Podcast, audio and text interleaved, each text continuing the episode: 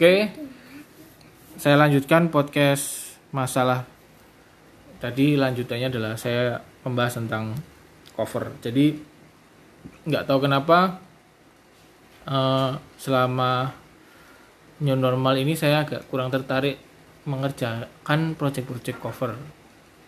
Akhirnya saya memilih untuk mengerjakan proyek-proyek lagu original. Jadi selain memang dari permintaan klien yang nggak tahu kenapa saya akhir-akhir ini sering diminta untuk membuat cover lagu yang agak rumit, jadi uh, sedikit kesulitan, dan saya juga nggak menemukan kenyamanan dan kenikmatan di sana. Katakanlah untuk dari segi biaya produksi pun saya rasa saya belum menemukan angka yang pas, dan nggak semua klien ternyata mau mengeluarkan effort yang cukup besar untuk memproduksi podcast. Kok podcast sih? Memproduksi cover song yang mereka inginkan. Akhirnya saya menyeleksi proyek-proyek yang masuk ke studio, yaitu proyek-proyek yang memang memproduksi lagu original. Ada beberapa kendala memang karena studio time-nya, waktunya untuk bertemu langsung sangat terbatas, dan memang juga kita saling membatasi. Tetapi saya berhasil berkolaborasi dengan banyak orang baru, yaitu pelanggan-pelanggan baru yang memang selama ini uh, belum pernah bekerja dengan saya, dengan genre-genre baru juga yang sebenarnya sebelum ini belum saya kerjakan. Jadi menarik, menantang sekali. Apalagi mereka sudah memiliki kesadaran untuk mendaftarkan karya-karyanya. Kemudian istilahnya untuk musik, distribusi musik modern mereka sudah paham semua. Jadi orientasinya jadi jelas gitu ketika orang membuat karya, dan mereka pengen karyanya itu dipublish secara umum. Kemudian entah itu dinikmati atau tidak dinikmati, mereka hanya mengeluarkan karya itu ya sebagai orang berkarya aja. Jadi alhamdulillah saya ditemukan dengan beberapa pelanggan atau klien baru yang serius memproduksi musik mereka sendiri, dengan segala macam keterbatasan, dengan segala macam eh, pengalaman, kemudian semu, eh, teknik penulisan lagu, teknis-teknis, terus genre-genre yang memang ba, eh, sangat baru untuk mereka. Tantangannya adalah harus bekerja lebih efektif, karena nggak semua klien mau bekerja secara efektif. Misal tidak semua orang klien mau nulisin lirik lagunya dengan baik, menuliskan progresi chord-nya, kemudian uh, menuliskan ini ceritanya tentang apa, kayak gitu-gitu. Nah, itu hal-hal itu sengaja saya konversi ke kegiatan online. Jadi kalau saya dapat pelanggan baru, kalau dulu saya suruh main ke studio terus kita ngobrol, tapi pada waktu pandemi ini saya memulainya dengan Zoom conference, atau mungkin pakai cara lama yaitu melalui telepon. Dan enaknya kenapa ada kenyamanan baru sih, walaupun sempat di istilahnya di komplain atau di demo oleh para-para pelanggan lama itu. Kenapa sih enggak ketemu saja itu? Katakanlah memang alasannya karena pandemi, mungkin is oke, okay, tapi alasan terkuat lainnya adalah coba kita belajar efektif, itu aja.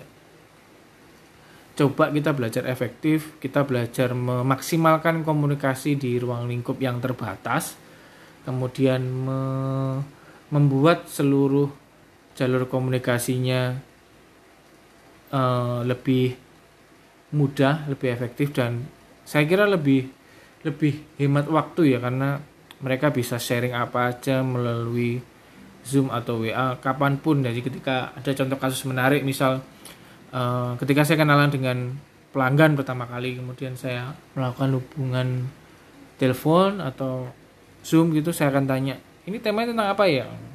Misal dia terima cerita tentang A gitu, kemudian eh kayaknya nggak gitu deh mas, ini setelah malam ini saya nemukan ada pandangan tema yang bagus, boleh nggak bergeser ke tema itu? Uh, diskusi-diskusi ini dulu memang sudah ada sih di offline, cuma lebih kerasanya lagi pada saat online tuh ternyata semua terdop- terdokumentasi, baik itu di W A chat atau di Zoom. Mungkin Zoom saya salah satu orang yang seneng Zoom dan seneng saya rekam, dan saya lihat sendiri rekaman Zoom saya itu, mungkin itu kebiasaan yang selama ini belum pernah saya lakukan, dan saya cukup enjoy di situ. Kemudian uh, memudahkan semua produksi uh, produksinya dengan diskusi seperti itu. Lalu bagaimana dengan klien-klien atau pelanggan-pelanggan yang tidak bisa mengadopsi sistem komunikasi seperti itu? Uh, saya tidak masalah, tapi pastinya arahnya akan ke sana, karena pelanggan-pelanggan saya yang baru ini ternyata lebih efektif dan lebih produktif akhirnya.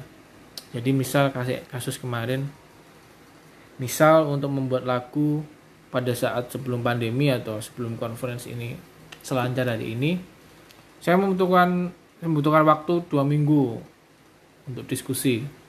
Jadi harus ketemu, terus menyiapkan studio time atau shiftnya, kemudian dengan segala macam tetek bengeknya harus janjian, kemudian ada resiko telat, molor, dan lain sebagainya. Akhirnya dua minggu untuk mengurusi satu klien. Ah, ini nggak efektif, karena salah satu cara kita supaya bisa bertahan di bisnis ini adalah efektivitas. Karena kalau kita ngerjain satu lagu dua minggu lebih, ini saya tidak menyarankan untuk mereka yang proyeknya memang rumit ya, tapi kalau di tempat saya, saya menargetkan maksimum tiga sampai lima hari satu lagu itu harus selesai. Makanya ketika briefing atau diskusi di awal itu memang kadang-kadang saya harus menanyakan banyak sekali detail-detail yang menurut saya penting untuk diproduksi, untuk sebagai bahan produksi, kemudian uh, mood terutama, ini cerita tentang apa, bagaimana kamu membawakannya, referensinya seperti apa, kemudian uh, kita produksinya enaknya jam berapa, hal-hal itu yang bisa kita efektifkan ketika berdiskusi dengan klien. Bagi yang belum bisa mungkin banyak sekali kendala ya, misal ketika saya harus berdiskusi dengan teman-teman yang di luar jangkauan sinyal itu memang agak susah, karena jujur aja perilaku konsumen hari ini, pelanggan saya terutama, sangat bergantung dengan kekuatan sinyal. Padahal studio saya di Solo itu hampir menerima semua klien dari berbeda wilayah di di luar Solo. Klien saya di Solo itu malah sedikit, nggak terlalu banyak.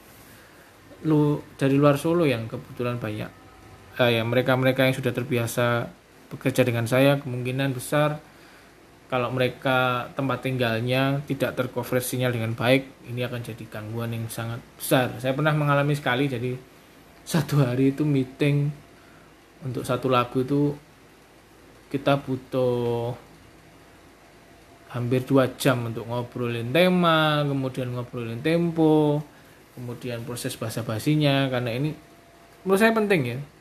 Nggak tahu kenapa orang-orang terdekat saya bilang saya tuh seneng menggali atau ngobrol dengan calon pelanggan, walaupun itu nanti entah deal atau enggak, tapi saya seneng ngobrol aja, menggali sebagaimana lagunya ini, karya ini mau diapain. Bahkan beberapa waktu yang lalu misal kita punya tawaran produksi sepuluh gitu ya, saya ajak ngobrol semua itu di awal-awal pandemi. Jadi saya meniatkan diri untuk telepon, diskusi, walaupun akhirnya memang secara bisnis ada juga yang tidak deal atau bahkan banyak, misal dari sepuluh orang gitu yang deal cuma dua, tidak masalah. Nah, setelah saya pelajari ternyata itu membuat kehidupan sosial saya sedikit banyak tersampaikan dalam hari ini, karena kondisi pandemi ini kan agak dibatasi memang. Nah, tapi dengan adanya telepon itu, diskusi dengan klien itu, saya merasa hanya uh, bisa melakukan itu sudah senang banget gitu, daripada saya harus berdiam diri, tidak menghubungi orang lain atau hanya sekedar ngobrol gitu, walaupun dengan bukan pelanggan atau teman lama itu sudah sangat-sangat mengobati. Nah, apalagi ini dengan klien yang dengan pelanggan, yaitu ada banyak tujuan di sana. Misal kalau kita ngomongin bisnis ya, siapa sih yang nggak seneng ngobrol dengan calon klien, kemudian dia suka dengan pandangan kita, dia suka dengan cara kerja kita, kemudian dari segi produksi, teknis produksinya, kemudian yang pasti kalau di lokal seperti saya ini selalu bergantung dengan budgetingnya seperti apa, teknisnya seperti apa, kerepotan-kerepotan yang kita hadapi atau masalah-masalah yang kita hadapi ketika produksi lagu itu, itu menjadi tantangan tersendiri ketika berkomunikasi dengan calon pelanggan. Dan kemudian terjadilah kesepakatan atau deal secara bisnis atau secara visi misi, bagi saya itu sangat menggembirakan. Ah, tidak bisa dipungkiri memang metode pendekatan klien ini memang agak berbeda dengan studio-studio yang lain, yang mereka di mana masih mengandalkan pertemuan tatap muka. Dan saya sebenarnya sangat pengen banget bisa ketemu tatap muka, kemudian bikin workshop yang rame, entah itu tentang podcast, kemudian tentang recording. Cuma hari ini memang harus saling membatasi diri dan tetap harus kreatif. Jadi ya, mungkin kita akan lakukan itu di tahun depan. Tapi terima kasih kepada mereka-mereka yang sudah menghubungi saya, baik itu untuk diskusi, kemudian untuk bekerja sama, kemudian untuk uh, istilahnya menjalin hubungan atau silaturahmi sesama teman-teman produksi. Itu hal yang sangat mewah buat saya ketika menghadapi masa pandemi seperti ini. Oke, kembali lagi ke topik pertama yang tadi saya bahas tentang perilaku konsumen. Itu adalah uh, salah satu cara dari saya untuk merubah perilaku mereka. Dan memang dibutuhkan suatu ketegasan dari pihak studio untuk dapat uh, memiliki visi misi tertentu untuk menjaga kewarasannya, kemudian menjaga dari sisi produksinya supaya lebih enak, kemudian dari sisi mentalitas pemilik studionya juga jadi lebih sehat, kemudian juga yang tidak kalah penting adalah efisiensi dan semakin diuntungkan kliennya. Jadi sekali lagi efisiensi dan semakin diuntungkan kliennya. Kalau dulu harus bikin janjian, sekarang kita bisa uh, berbagi link Zoom. Mas, saya mau diskusi jam empat. Oke, saya masih bisa, yuk. Jadi kita bisa ngirit waktu banyak sekali untuk transport. Kemudian kadang-kadang kita hanya diskusi lima menit, ternyata bisa mengatasi masalah di diskusi dua jam yang kemarin. Dan sekali lagi di studio saya tidak hanya mengerjakan musik seperti studio lain, misal ben-benan atau menulis lagu, nggak seperti itu. Lebih banyak ke proses kreatif dalam bentuk audio memang, tapi tidak memungkiri diskusi juga tentang hal-hal lain di luar audio production. Jadi ini mungkin banyak yang nggak ngerti.